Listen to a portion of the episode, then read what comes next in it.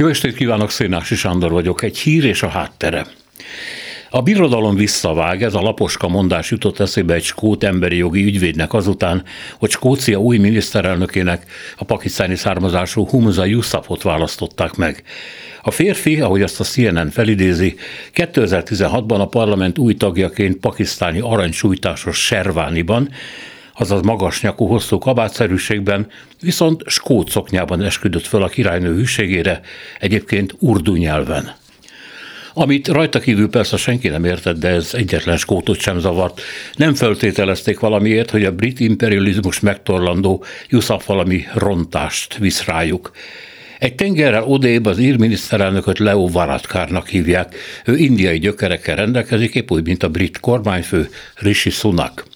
Yusuf szülei a 60-as években kerültek Nagy-Britanniába azt követően, hogy a Kenyában született mama családját a helyi fekete közösség részéről rasszista támadások érték, a nagymamáját majdnem agyonverték egy baltával. Ez persze nem azért írja meg a CNN, hogy relativizálja a fehér fajvédelmet, hanem mert igaz. És tegyük hozzá, az is igaz, hogy a Black Lives Matter igazsága mellett majdnem elsikadt az amerikai ázsiaiakkal szembeni amerikai fekete rasszizmus ténye. A dolgok sajnos körbeérnek. Mondhatni habatortán, hogy a Skót Parlament legfőbb ellenzéki vezére Anas Sarwar is Pakisztán, és persze ő is az Egyesült Királyságban született, mint Sunak, a szintén indiai gyökerű brit belügyminiszter Suella Braverman, valamint Humza Yusuf és Sadiq Khan, London főpolgármestere, aki dettó pakisztáni eredetű. Yusuf történelmet írt, nyilatkozta most a British Future Think Tank igazgatója, akit Sander Katvalának hívnak, és miért ne hívhatnák annak, hiszen az ír mellett indiai gyökerei is vannak. Pakisztán persze boldog, ahogy Sunak esetében India is az volt, annyira, hogy a médiában sokszor nem csak úgy apostrofálják Yusufot, mint a mi kutyán kőkét, hanem mint pakisztáni hazafit, aki az anyaföld érdekeit érvényesíti majd a viszkiáztatta skót fenyéren, ahol az Erika félékhez tartozó csarabok virágoznak vadul. Yusuf persze ezen mosolyog.